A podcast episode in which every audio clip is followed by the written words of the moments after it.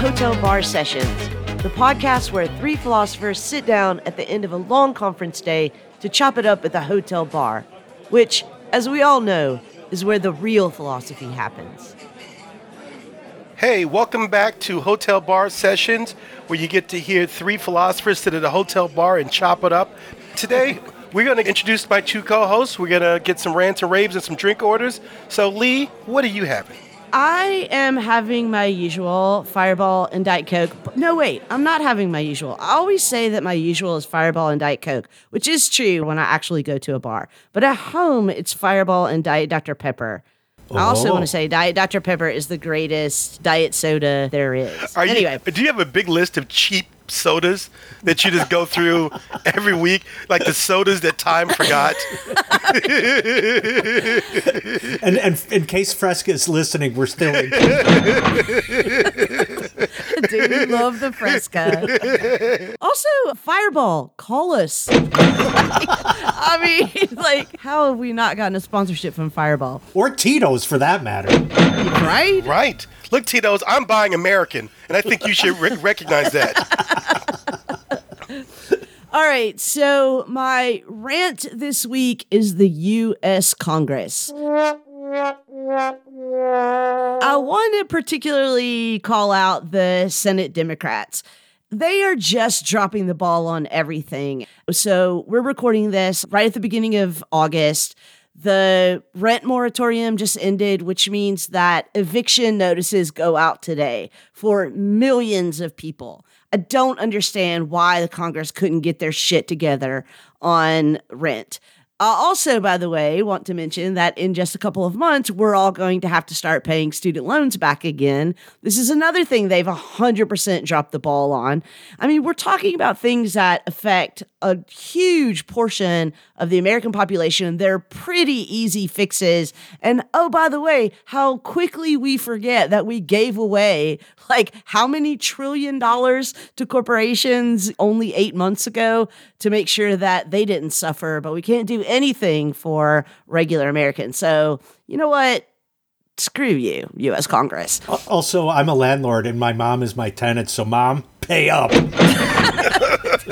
Eviction notice is in the mail. I'm Tired of your shit, Mom. Come on now. But if you don't want to pay up, can you pay my student loans? We, we can work something out. Okay, so my rave this week is actually the European Union getting its shit together on trying to do something about climate change. So this month, the European Union announced their plans to achieve carbon neutrality by 2050. Now, that's assuming we're all still here and have a livable planet in 2050. But their plan included, among other things, plans to tax jet fuel and to ban the sale of petrol and diesel powered cars within 20 years. We need to get on this. I know that we've mentioned this several times in this podcast already, but kudos to the EU for trying to make some bold moves. All right. I like those rants. I like that rave. So, Rick, what are you having and what are your rants and raves? I'm uh, drinking an Aperol Spritz this afternoon. Um, what is Aperol? Aperol, it's kind of like Campari, but it's not as bitter. It's more of a orangey, citrusy flavor, and Okay. you put it with some sparkling wine, and it's just a lovely Or afternoon. Fresca? Yeah, well, so uh, some sparkling wine, some Fresca, and some Aperol, and you got yourself a Johnson right there. I don't know, Rick. You know, you keep it up with these fancy drink orders. I may call bullshit on your working class card. Oh. May. Is that what they're serving among working classes in Chicago now? Aperol? No, if I go to a bar in Chicago and ask for an Aperol Spritz, well, I- I'd hear something homophobic shouted back. at. I was going to say, I know exactly what will be shouted back at you. Well, that sounds really tasty. And then Rick would be like, My people are pipe fitters. right. I got my dad's union card right here. yeah, and they would say, "Okay, sit down, ma'am." Right, right. I think I've been to that bar. So, what are your rants? What are your raves? I'm raving about Humboldt Park in Chicago. I live just a half a block from it, and my mom and I walk every morning in the park. And there's a place where you go over this little stone bridge, and there was a great blue heron standing on the bridge, so we had to go around. And I'm like, this is just amazing. So Humboldt Park is absolutely gorgeous. It's huge, and so I'm raving about Humboldt Park. I'm ranting about Augustine of Hippo. What? All yeah. I was asked to contribute to a volume on Augustine and women, and I'm writing an essay called The Erased Women of Augustine's Confessions. And look, he's a beautiful writer and obviously philosophically incredibly influential. But my God, what a strange, sad little man he comes off as sometimes. He doesn't mention that his dad died until way after the fact, and he's like, oh, yeah, oh, by the way, my dad died. The woman he has a kid with never gets named in the entire confessions. And the only thing he says about his wet nurses is that they caused him to sin. So come on, Augustine. I can't even. So, not necessarily in defense of Augustine, who certainly has one of the great catchphrases of antiquity, you know, Lord, make me chaste, but not yet. Right? I'm just kind of saying it feels like you're blaming him for being a man of his time. Not that that's a good thing, but I'm just saying that's an interesting perspective to come that it's not out of order for him to be terribly misogynistic at that moment in history. Well, my problem is not just the misogyny, but the way in which, for him, that's linked up to his weird relationship to desire and pleasure, and not just sexual. And so, my argument well, not to go through this entire paper, but this is part of my argument. And in this paper, I will argue that. And this is a new feature for the listeners where we actually begin to contest people's rants and raves. where, where we rant about rants and raves. exactly. All right, Charles, what about you? What are you drinking and what's your rant and rave? You know, I'm spending some time in NYC. Shout out to Laurelton, Queens. And in celebration of my in laws, I think I'm going to have myself a nice Mount Gay Silver on the rocks. It's as smooth as you can conceive of when it comes to a nice rum. You drink it, it's like water. It's absolutely amazing. So, hey, Mount Gay, Call us. Call this. First call Tito's, then call us. That's right. That's what I'm having. My rant is the quest for immortality. You know, hmm. people who are just overly consumed with you've got to eat exactly perfectly, you've got to exercise exactly perfectly, you've got to look this way and, and look that way. Look, I've lived in Miami, I've lived in LA, and there's something really strange about cultures where people are clearly afraid of death and they're afraid of death because they're afraid of change. So, like this quest to be eternally youthful, this quest to be immortally gorgeous, I just find it problematic. And I'm saying all of that because I love eggs, and I read somewhere that two eggs a day is too many. And I thought, oh, come on. come on. So that's my rant. This eternal quest to defy nature's laws. It's like a mixture of Dorian Gray and Frankenstein being thrust into South Beach. Big Egg, if you're listening, we're interested. That's right, Big Egg. That's right, Big Egg. My rave is for the old school Brooklyn block party. I had the opportunity, mm. invited by some friends. The streets were blocked off. There's a DJ, there were vendors, mm. there was magic acts for the children, and it was just absolutely gorgeous that we had this moment. It was like a bubble that it took us back 30, 40 years to what seemed to be a kinder, friendlier time where people on this street were actually more than just neighbors, but they were a community. So, mm. shout out to the old school Brooklyn block party. It was absolutely gorgeous. All right, so here we are. Guess who's in the hot seat this week? It is our dear Humboldt Park residing leader, Rick Lee. Rick, what you got to talk about this week? So today I want to talk about specialization and specialties within philosophy, within, I think, the humanities in general. I'm not sure how well this extends to natural sciences or social sciences, but I'll tell a story to try to get at what my concern is. And this is another one of those topics that I don't have an answer to, and I'm really excited to talk with you both about it. So, my first teaching job was at a fairly well known, let's say, art school. If you've seen, uh, oh, what's the name of the show? Tim Project Runway. If you've seen Project Runway, then you know the school I'm talking about. And the Liberal Studies Department, we got a huge grant to expand our curriculum to include voices we weren't necessarily including. So the administration told each of us that we need to include excluded voices and diversify each of our syllabi, which, by the way, in general, I think is a great idea and everyone should do it. But the faculty thought, well, we got like $750,000 or something.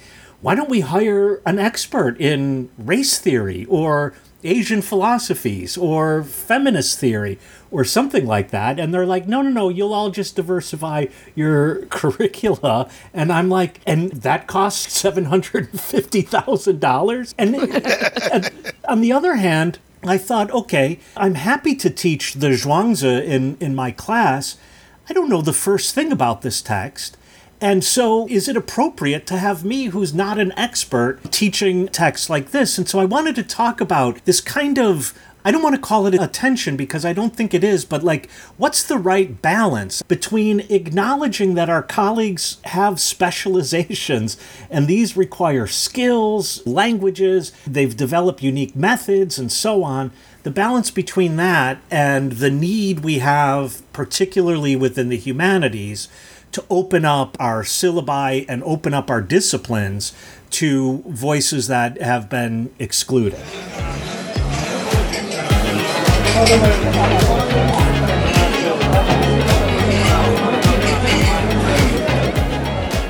I want to ask you both are you familiar with this great books model? It sometimes gets called the St. John's model. Yeah. Yeah.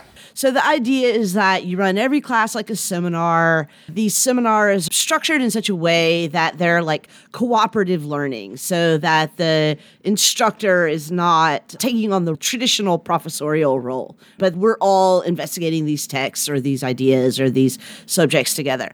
I taught in a program like that when I was at Rhodes for a couple of years. We had a, basically a four semester sequence that unfortunately was called The Search for Values in Western History, Philosophy, and Religion, or something like that. That's wide open and inclusive. well, they, hilariously, not too many years before I started teaching there, it used to be called The Search for Man. Yeah. yeah. or man no man's search for values or something like oh, that God. but at any rate this was the idea like we taught across many disciplines and so I should say, what I do think is good about these programs is that it provides first and second year students a kind of shared vocabulary, a shared body of resources. And so, you know, if you're teaching juniors and seniors, you know they've all read Newton, they've all read Right. Plato, Right. they all know certain things. And I think that there is something very valuable to that. However, when I taught, for example, in the first semester of this course, I'm teaching the Hebrew Bible, which I, you know, other than being a preacher's kid, I have, you know, it's not my area of expertise. Actually, it probably is my area of yeah. expertise. I was going to say, as a PK, that's that probably occupied a huge part of your upbringing. Yeah, but, but I'm teaching Gilgamesh, right? I'm teaching the Iliad, and also I'm teaching the Greek and Roman philosophers. Now, Greek and Roman philosophy is not my area of specialization, even in philosophy. However, I was trained in a history of philosophy program, so it's something that I know pretty well. But what I noticed was when students in my other classes who had other professors other than me for the first semester of search would talk about Plato would talk about Aristotle. I'm like, no, that's like, where did you hear that? You know? And so, you know, you don't want to be super territorial about your own discipline and say, well, you learned that from an art historian or you learned that from a history professor or a poli sci professor or whatever. But the fact is, is that it's exactly as Rick is saying, certain skills and bodies of knowledge and references and expertise that people have who work in those areas. So I am torn about this because I do feel like, look, we should all, as a model, show our students that we are experts in the sense that we can engage texts and figures and traditions and thinkers, even if they're not in our area of specialization. But that is not to say that it is not important to have specialists employed at the universities so students can see, well, this is what an expert says about it. You know, returning to Rick's original example, I think it's problematic when administrators use that argument in order not to hire. More than oh, likely, 100%, right? yeah. Someone who's from an underrepresented field or an underrepresented group. So I think, yeah, spend the 750 grand and actually diversify your curriculum and diversify your campus community. But having said that, I think there's also something to say about people bumping up against the unknown and having to navigate and figure it out. And I, this is my example. I remember being in grad school, and one of my mentors, one of my chairs actually, accused me of being a dilettante or saying, don't be a dilettante. Hmm, hmm. Because that's the way I realize my mind kind of works. You know, I'm interested in all these various things, so I'll sort of take a piece here and take a piece there, and I'll create a pastiche of a project. I call it interdisciplinarity. And I took that to heart because, as we know, your committee members in grad school, they actually have a piece of your soul in their pocket, right? Mm-hmm. And it's the most tender part of your soul. So, for two or three years that you're dealing with them, they can really affect your emotions. But then later on, I came across a writing by the Afrofuturist writer Octavia Butler. And she celebrated being a dilettante. She celebrated this person who has bits and pieces of knowledge and has the ability to bring them together or to use them for key insights at certain moments and that sort of thing. So, yeah, I respect specialists. I mean, I love Gerald Horne, the historian. I mean, you're not going to get really anybody doing better work on colonial era up through early 19th century African American history than Gerald Horne. He's amazing. But at the same time, I like people who are even dipping a toe into an area of knowledge can, with their very foreign or alien or different perspective and methodological approach, bring something new out of it. I think that creates such possibilities because specialists, as we know, can get really ground down and be very deep, but sometimes very narrow.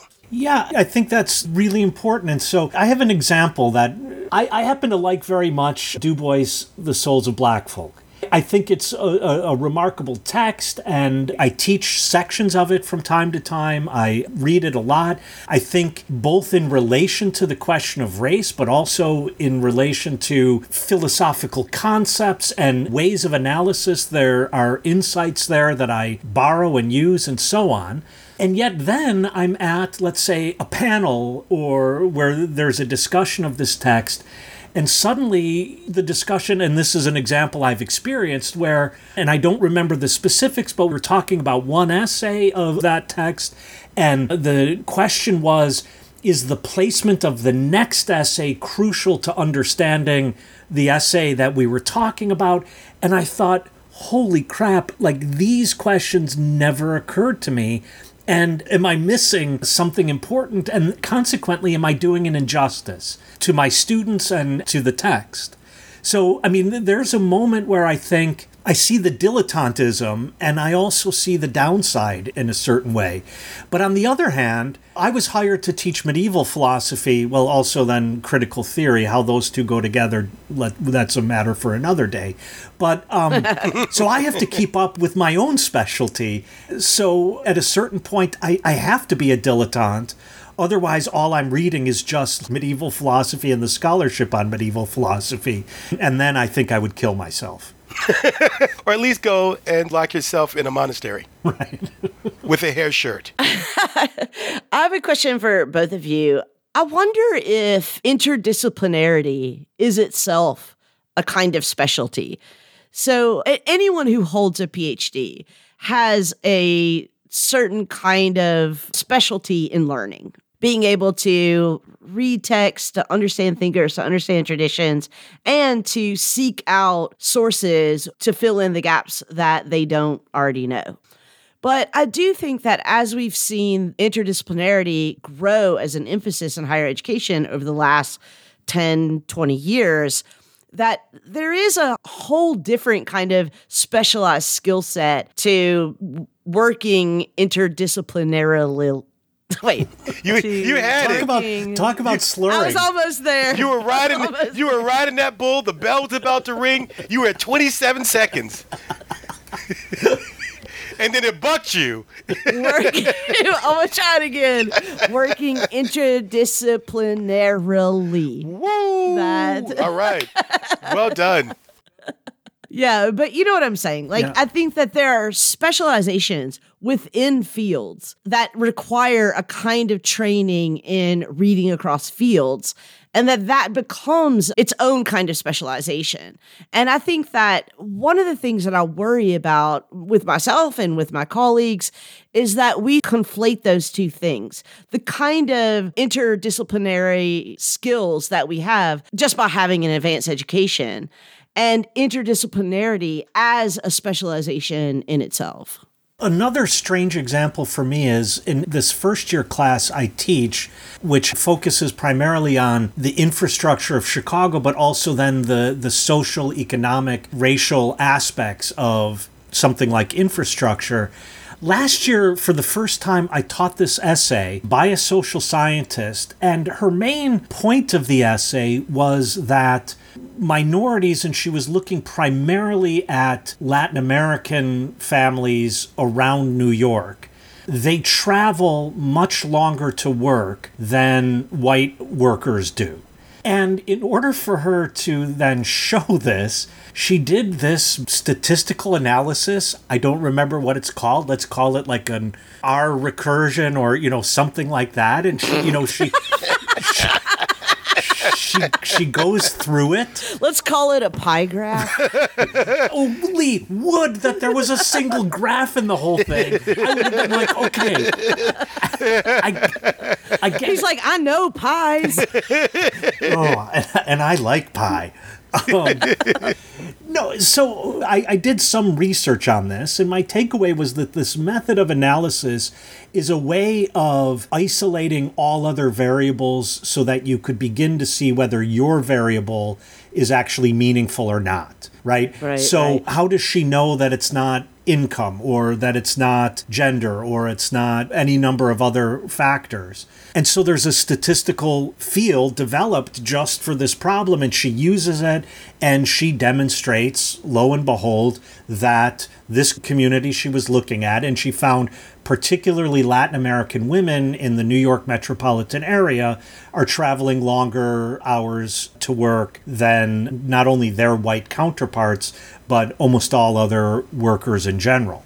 And so I'm teaching this essay, and at one point the student asks a question, and I said, Well, what I just told you is pretty much what I want to take Everything away I know. I want to take away from this essay, and I think it's pretty cool. But the reason why I taught it was because I'm not teaching just philosophy students, and we all teach students who aren't just in the disciplines we're teaching in. and of and I wanted other students to see that there's another approach you could take other than my main attitude toward the world is theoretical. And I tend to think that I could solve all problems, even problems of fact, in an a priori fashion. And I, I, I, wanted, I wanted to try to show that, How's that working out for you? well, let's see. Good times. Good times. I've got a pie chart of how many of those you've been able to work out. Holy shit. And it's a it's a whole undivided pie. It's homo- it's completely homogeneous. It's all one color. It's an absolute and its perfection. You know, right now it's drizzling, and it can't be drizzling. A priori, it just can't be drizzling. Um, and I can demonstrate that. Um, no, so I mean, that's one of the, I think, positive things, Charles, you were talking about in this dilettantism, is that I come to learn wait a second, these kind of empirical approaches, and, and that I don't mean in a philosophical sense, but in the social scientific sense, these empirical approaches have something to contribute, and I need to take them seriously. But holy cow, I don't have the skills to do this. No, I mean, I think that's a great point. And this may be completely self justifying, but I certainly celebrate what, what we're calling interdisciplinarity. But at the same time, I understand the limits of it. I understand that if you threw tables and tables of quantitative data at me, I'm going to be lost. If you begin to really interrogate me about the methodological reasonings behind this study or that study, I'm going to be lost. So it is cherry picking in a certain way. Now, the question is, and I think it's a question people who work like I do always get challenged on, is well, how legitimate and how credible is your research or your insights mm. if to some degree you are just selectively culling from certain fields of knowledge?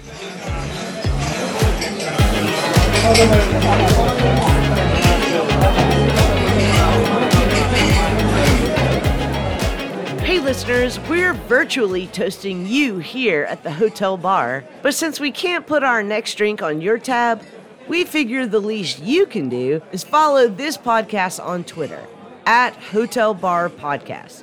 You can also follow our HBS hosts individually on Twitter to catch their off air thoughts. Charles is at CF Peterson. That's at C underscore F Peterson. And Peterson is spelled with an O. Rick is at Rick Lee Philos. That's Rick Lee with two E's and Philos spelled like half the word philosophy. And Leigh is at Dr. Leigh M. Johnson. The doctor is abbreviated DR and Leigh is spelled L E I G H. Now, on the off chance that you weren't just furiously scribbling notes while I said that, you can visit our website at www.hotelbarpodcast.com and find everything you need to know about how to follow and listen to us there. Now, back to our conversation.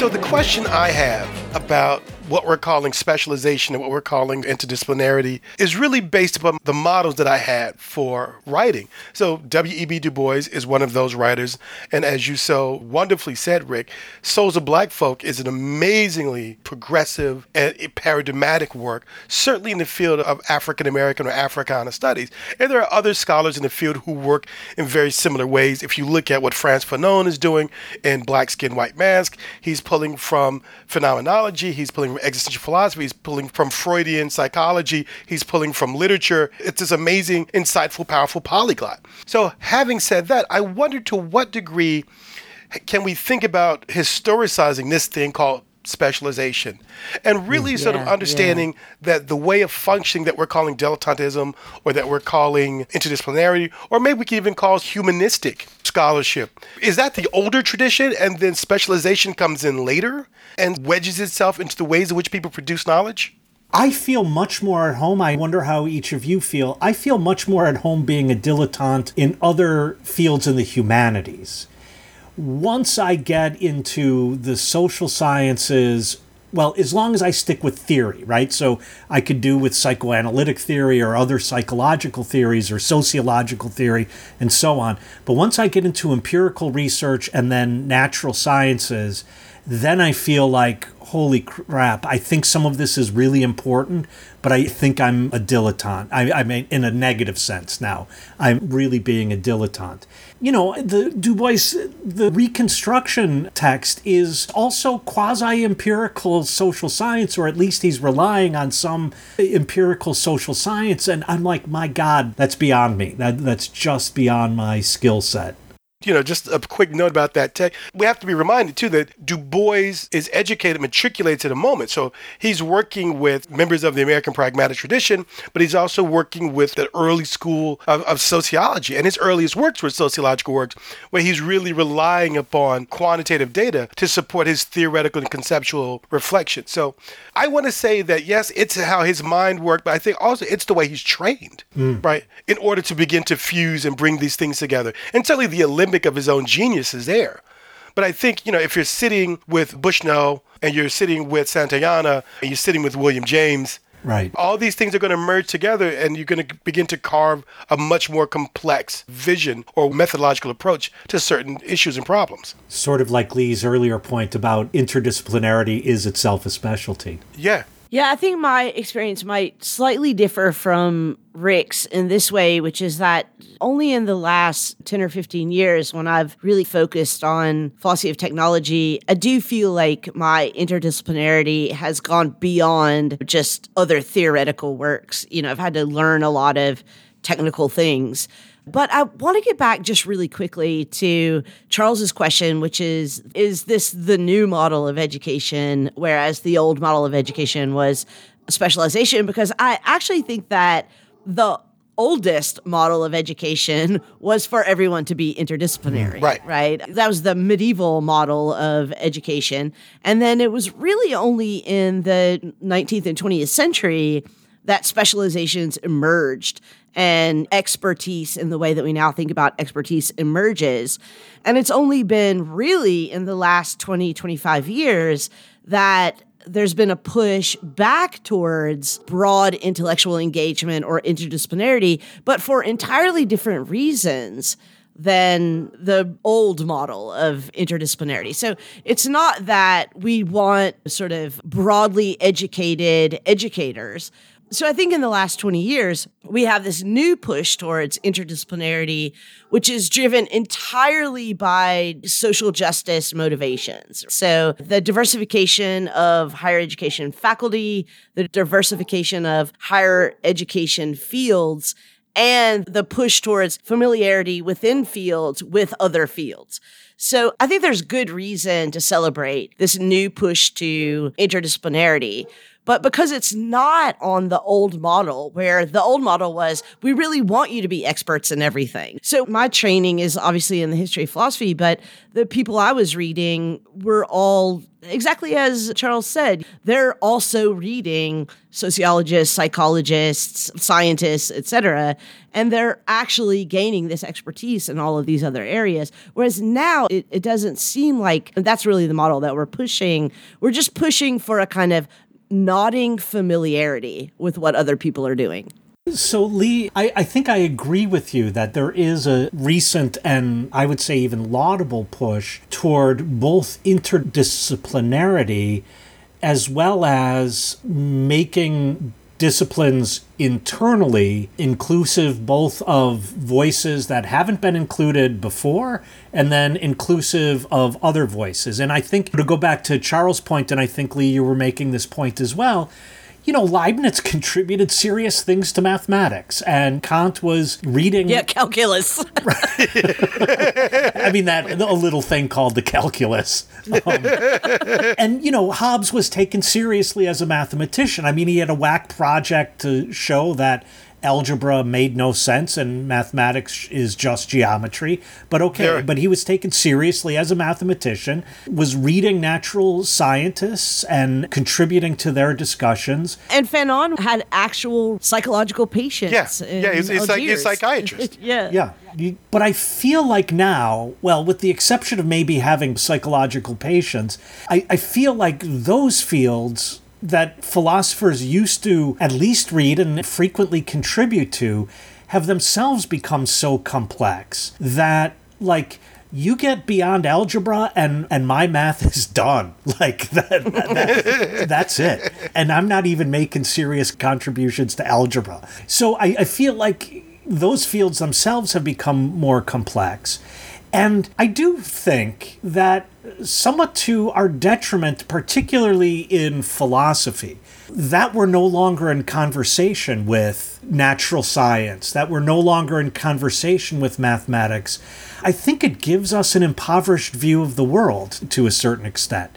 But then, and maybe this will push the conversation a little bit in the wrong direction, but we all, I think, suffer from a little bit of imposter syndrome, and I'm afraid constantly of being caught out. And so, like, if I take up some sociological theory or something into my work, I'm always worried that someone's going to say, um, but Rick, that's not exactly how that theory goes or yeah in the 1977 lectures of that right exactly exactly no i think you're right there's something certainly destabilizing for a phd ego which is always about establishing its mastery over whatever it is we're talking about and having that mastery being unchallenged. I mean, and you're right, imposter syndrome is a huge part of that, and the fear that someone's going to say, You don't know what you're talking about. Right.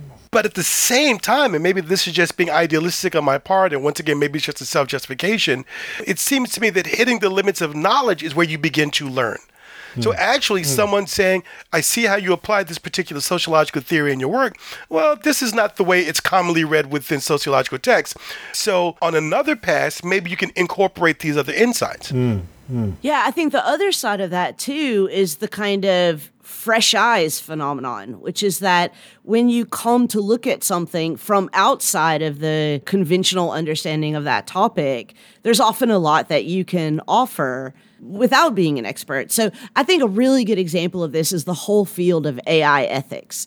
You know, I can do the research and I can come to look at a certain technology like facial recognition technology, which I can understand. Now, I myself could not build the neural network AI that would be required to execute facial recognition. However, I can understand how it works and I can understand what the effects of it are. But as an ethicist, just like sociologists, historians, race theorists can come and look at this technology and say to an engineer, this technology looks really good. It looks amazing, but you're not considering all of these other problems. Here's some fresh eyes. Here's some ways that we need to start talking to one another. That to me is interdisciplinarity as a skill, knowing how to find in a field other than yours what you may be able to contribute to the questions or the scholarship. I think part of my training is what holds me back because, like Leigh, I was trained in a department that was devoted to the history of philosophy and, and then contemporary European philosophy everyone, all the faculty in that department, they knew every language seemingly, and there was a huge emphasis on knowing the language. No one ever really said, like, you can't understand Kant unless you read him in German, but there was that flavor in the air. And so there's a part of me that coming out of that training, I get a little nervous when I'm out of my depth. But Charles, I, I like what you're saying that in a sense, that's the moment in which, for one personally, knowledge can happen. And then Leigh's fresh eyes theory is, and maybe because it's happened for you personally, you're actually making an advance in the discipline or in the field. Once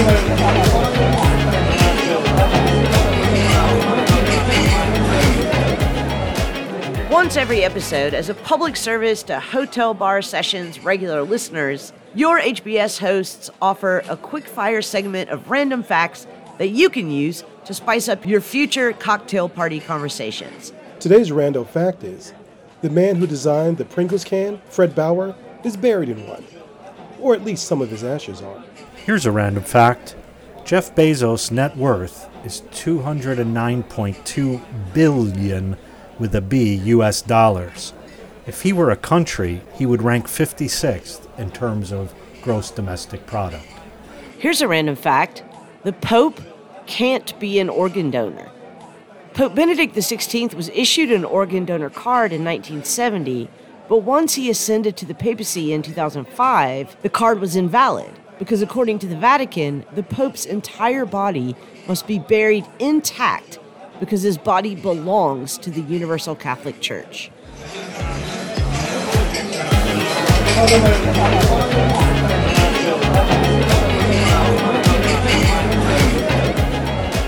I came out of a program where there are really no requirements in terms of courses. Of course, you still have to take your master's exam, and certain courses were advised to prepare you for a quasi standard history of philosophy master's exam. But it was wide open.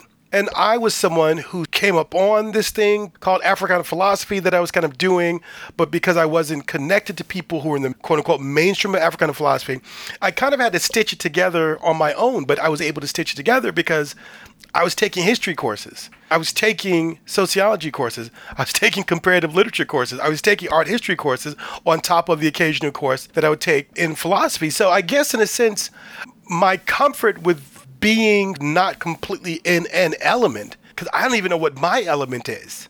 So I have a certain comfort with being able to say, oh, I'm going to learn something, or I anticipate that I'm going to hit a wall when I write this piece, and if someone pushes back, then I could gain something from it. We're supposed to be these, these masters of a particular body of knowledge, and then to be out of that body of knowledge, then you've lost some of your intellectual authority, or we so we think. Yeah, Yeah. And you came out of such a great program, which unfortunately doesn't exist anymore. The SUNY Binghamton PIC program, Philosophy, Interpretation, and Culture. Do you know how many- amazing program? Do you know how many things in my life don't exist anymore that I was a part of?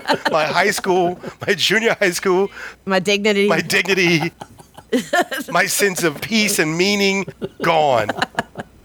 But seriously, it, it is such an important training exercise to be in a program like that. I was really lucky when I did my PhD at Penn State. Since I was writing my dissertation on truth commissions, I was able to get a PhD minor. I don't even know if they have this anymore, but I got a PhD minor in African and African American studies, which also meant that in order to get that minor, I took a lot of sociology courses and history courses and courses outside of philosophy. I think I'm right about this, but I'm pretty sure that Texas A&M, their PhD philosophy program requires every PhD candidate to have a minor in a field outside of A- philosophy. actually, I they require is- a master's in a field outside of philosophy. That is brilliant. That's and that brilliant, is great. And I think that that is good for our discipline. I wish there was more of it. Yeah.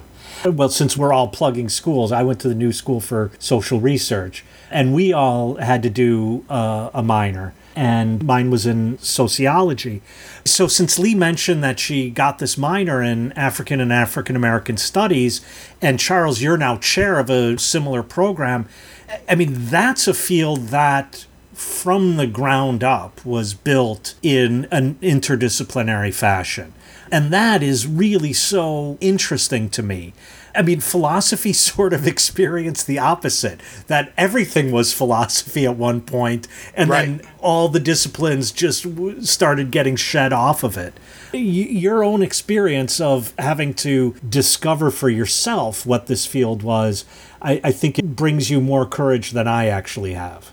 I think that there is something to be said about the ways in which broadly what we can call area or ethnic studies programs and departments generate and demand that sort of work and that sort of vision, whether it be in terms of the work of an individual scholar or just being in that space where you have to have conversations within your department with someone who's doing sociology or someone who's doing history or someone who's doing political science, so forth and so on. But I think it's interesting that you are right, that philosophies claim to the foundation of, of Western knowledge is that all of the disciplines were contained within philosophy and then sort of branched out. And the reason why I became a philosophy major as opposed to a history major or an English major, which were my interests, was because I felt like I could do historical type of things or I could do literary type of things with the philosophical foundation. Yeah, it's our sandbox. Everybody else is just playing in it. But you know, Charles, I think it's also interesting to think about why did I choose philosophy, for example? I was interested in linguistics. I had all these interests. And I think for me in the end, the way of asking questions, I thought, okay, this is how I ask questions. As if they could all be solved a priori. Oh my God, I swear to God, that's the exact same approach. Right. I'm always asking questions, and if this field is about asking questions, then sign me up. Right. Same. Yeah, just sign me up.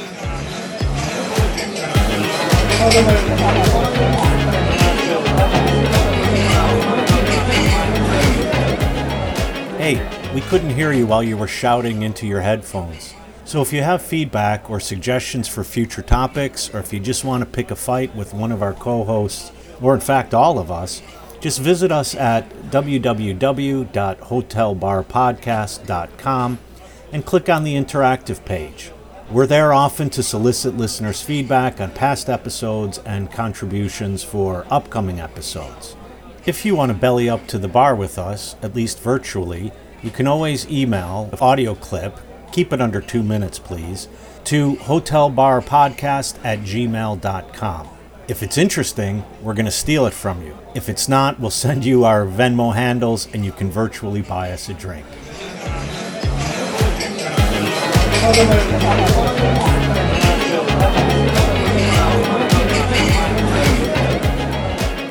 Okay, so I'd like to circle back to the topic of this episode, which is specializations. And in particular, I want to talk about the relationship between choosing a specialization and getting a job. Because I think that this is a like a major life moment in higher education when you're studying in your PhD program and you have to think about not only what you want to do, what you're interested in, what you're good at, but also what's going to get you hired.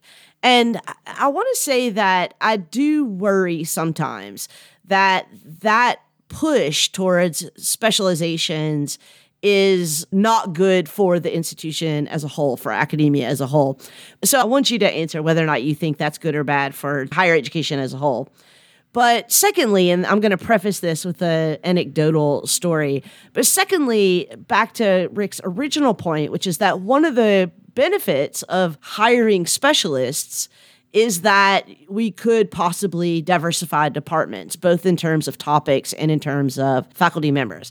So here's my anecdote. When I was a PhD student in the early 2000s, it was assumed that if you were a woman in philosophy, that one of your AOSs is feminism. And it was assumed that because that's how you were going to get a job whatever else you did, you also have to do feminism. So for the record, I do do fem I do do. I do do feminism. it is feminism that I do. feminism is done by. I do work on gender and sexuality studies and feminist theory. But when I was a graduate student, I was so resistant to making that my specialization because it's not my primary area. And I worried about getting hired as a feminist in a department that just wanted a woman. And then all I could ever teach was feminism and gender and sexuality studies. And so I do worry a little bit about this conflation of we need to hire new specializations. Like we need to hire someone in race theory. We need to hire someone in feminist theory. We need to hire someone in Asian philosophy or queer theory. When what people really mean is we need to hire a black, a woman, a queer, right. or an Asian person. Those should be separate projects. If you need to diversify the demographics in your department, that should be a separate project I mean, sometimes they overlap, but uh, I, I, worry about conflating those things because it really boxes in people from traditionally underrepresented communities into working only in those particular specializations. I, I think both of those sides are really important. You know, and from the time I've been on a faculty and we've wanted to hire, for example, a person of color, we've always just put an ad for race theory as if someone who is not a person of color can't work on race theory, and by the way, should. But, you know, there are lots of other ways to go about diversifying your faculty. The other side of that, though, Leigh, is that I think one of the reasons why, for example, departments hire specialists is because we decide that it is important for our students to know this. And because it's important for our students to know this, we think it's important that they're trained by someone who, for lack of a better word, is an expert in this, right? I get the motivation, but here's the problem is that there's two problems. One is that what I said earlier, it has a tendency to box PhD students into their identity in terms of specialization. But then there's the problem that you just mentioned, which is that if you're a white student, why would you specialize in race theory? Surely your advisor is telling you you are going to be last on the list of any short list in race theory if you're white, or you're going to be last on the list of any short list in feminist theory if you're a man. You know what I'm saying? Like, so at least after the interview. Right. Well, yeah, if you make it to the short list, you're going to get the job. But you know what I'm saying? That it has these really deleterious effects. I mean, I don't know that I have a solution to this problem. I think this is a unfortunate byproduct of the way that our discipline and really the humanities in general have developed. But it really worries me. No, and as someone who is the other side of that, which is that my degree is in philosophy, interpretation, and culture, I consciously decided to work in this thing that we now call Africana philosophy and have always taught in Africana studies departments. I've never taught I've never been a vested line in a philosophy department. I don't mind that at all. And that's for a host of reasons that we can just spend a whole nother episode talking about. Woof. But at the same time, that it, this becomes a really quick and dirty shorthand by which to sort of scratch off two boxes at one time. We diversify the faculty, and also we get someone that does this work. When there are people, and I've seen this, I've known scholars of color, I've known African descendant scholars who were, were not interested in doing the racial or the cultural tradition of their experience, and were much more interested in doing some type of European high theory. But that was the only way they can get a job because no one would take them seriously if they wanted to study Derrida or study other post structuralist readings of certain types of texts. So there is that and I also have white students who become Africana studies majors, and oftentimes they will ask me, What is it for me to be in this field? What would it look like for me going forward? And ultimately, I have to say to them, Yeah, there's going to be resistance, there's going to be tension. You are going to have voices that feel that having an African descended person who's doing Africana studies you know, can present much more, and this is a deeply problematic way of thinking about it, but, but not lacking credibility. There's an experiential sort of insight to this that add to the instruction the, the pedagogy and the research. But at the same time, I've said to students at the end of the day, if you do the work, but you are very self aware of what your racial position is in relationship to the work and the history and the experience, and you're honest about that, then you're going to have more credibility with those who may want to hire you who are doing it in a sincere fashion. There is a broad history of white scholars who have been engaged in Africana studies. Some of them are, are extremely horrific and terrible and damaging to the field and to people in the field. And others have been amazingly beneficial. If Marcus Rediker, one of my favorite historians, came in and said, Hey, Charles, I'm going to go ahead and conduct this lecture on the Atlantic slave trade that you're about to do, I'm going to say, Thank you, Dr. Rediker. I'm looking forward to learning from you you because he knows his shit. He does the work, but he's very, very clear about his social, ethnic, racial relationship and positioning to all of the things that he's teaching and researching and the people that are affected by that. So it's a very complex and a very nuanced way of approaching it. The questions have to be asked, but I think there are earnest and legitimate answers that can be given to those questions. I also think, as both of you were talking, it, it, dawned on me that a lot of this drive towards specialization is coming from a kind of filtering down from graduate education to undergraduate education because I, I think there's no reason for an undergraduate major in anything to be a specialist. I, I mean, now everyone's saying totally everyone's saying that eighty percent of students or whatever it is are not going to be working in a profession associated with their major, and you know we have empirical research to show that probably being to use Charles' word again in a positive way, being a dilettante is probably the best life strategy, it's the best economic strategy, it's the best mm-hmm. strategy overall. I don't think that undergraduates should be allowed to declare a major until their fifth semester. Yes. Yeah. Our undergraduates come in in their first semester having already declared a major and that to me is insanity right that makes no sense and i think the humanities always loses in that always yeah. yeah no, i think we're the last or maybe you know my dad's 91 my mom's 80 so i think my dad's generation was the last generation that could settle in and say hey i've got this job for 30 40 years mm. i've got a pension it's as regular as rain in the spring and sun in the summer right this generation yeah. and our generation as well we all know friends of our age group that have had two or three careers Right. I mean, that's the norm. Yeah. I mean, parents come in now in orientation and say, What can my kid do with a philosophy major? And I say, and I, I don't have hard numbers, but uh, like spitballing, I would say that a good 20 to 30% of students that I've taught are working in jobs that did not exist when I taught yeah, them. Right. And that probably 80% of them are working in jobs that are not in their major. Yeah.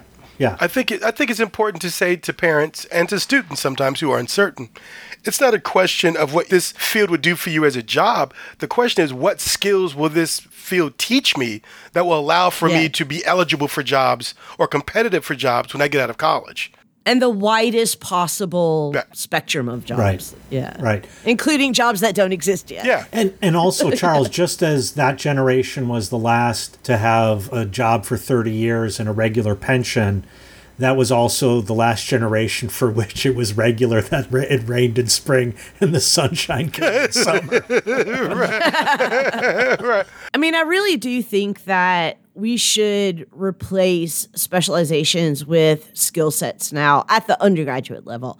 The graduate level is a whole different for sure uh, ball game, but at the undergraduate level, I feel like students should basically get a series of certificates in skill sets, capacities that they have taken enough courses to demonstrate that they have because that's really what employers are looking for now. Right. Right. It's not did you major in X. Also, I mean, unless you go into the military or the clergy, everyone's in business.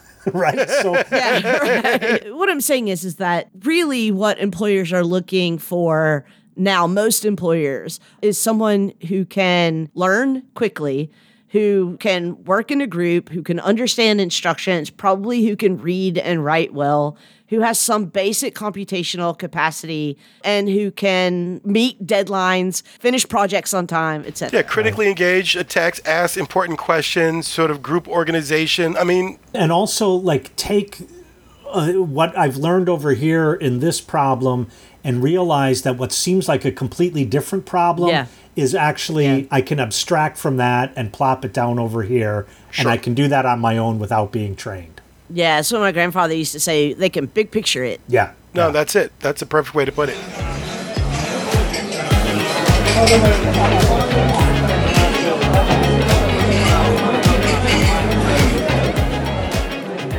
Know this will come as a surprise to all of you regular listeners of Hotel Bar Sessions, but sometimes the HBS hosts don't actually say everything they meant to say during our episodes.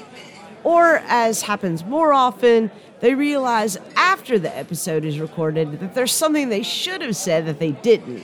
For that reason, we have a whole section on our YouTube channel and our website dedicated to a video series we call Afterthoughts. Once every three episodes, Charles, Rick, and I record a video, so yes, you can see our actual faces, in which we more or less try to reviewer number two ourselves. You can check the Hotel Bar Sessions Afterthoughts on our YouTube channel. Just search for Hotel Bar Sessions on YouTube to find it, and be sure to subscribe when you do. Or you can also find a feed to our afterthoughts under the Listen tab on our website at www.hotelbarpodcast.com. Now, back to the conversation.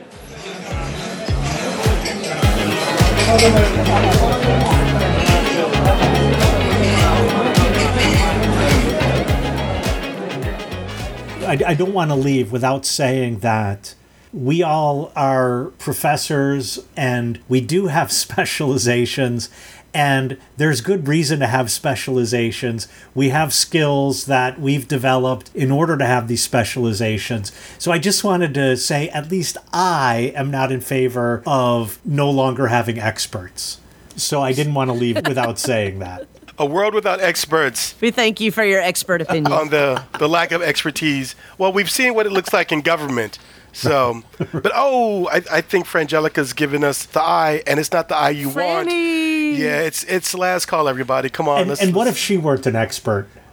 What if she were not an expert? Well, we'd be in bad shape with your fancy drinks. Bartending is a specialization that Rick definitely needs with his fancy schmancy drinks. Exactly. The guy that's serving you a cold style may not be serving you his drinks. but she's giving us the eye. It's last call, everybody. So, Leigh, what are we talking about next time? So, you guys, next time we are going to be talking about guns. when we were sharing ideas about topics that we wanted to cover before the season started, you know, I put guns on my list and my explanation under there was just like, what the hell? Why so many? Can we just not?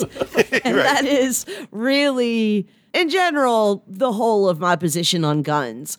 But it is a more complicated conversation than that, and we need to have it. Among other things, we're going to be talking about the second, this new book by Emory professor Carol Anderson, where she talks about the long anti black history of gun laws in the United States and how race defines gun rights today. But also, I think that maybe Charles is going to tell us a little bit about why my position might be a little narrow on guns. Hey, hey, I'm not in the hot seat. You're in the hot seat next time. Yeah, well, it's going to be the hot seat because I understand that you're packing. All right, and on that note, um, I think we're getting pushed out the bar. You know what? Say goodnight, Rick.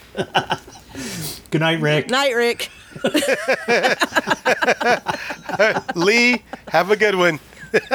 Bye, everybody.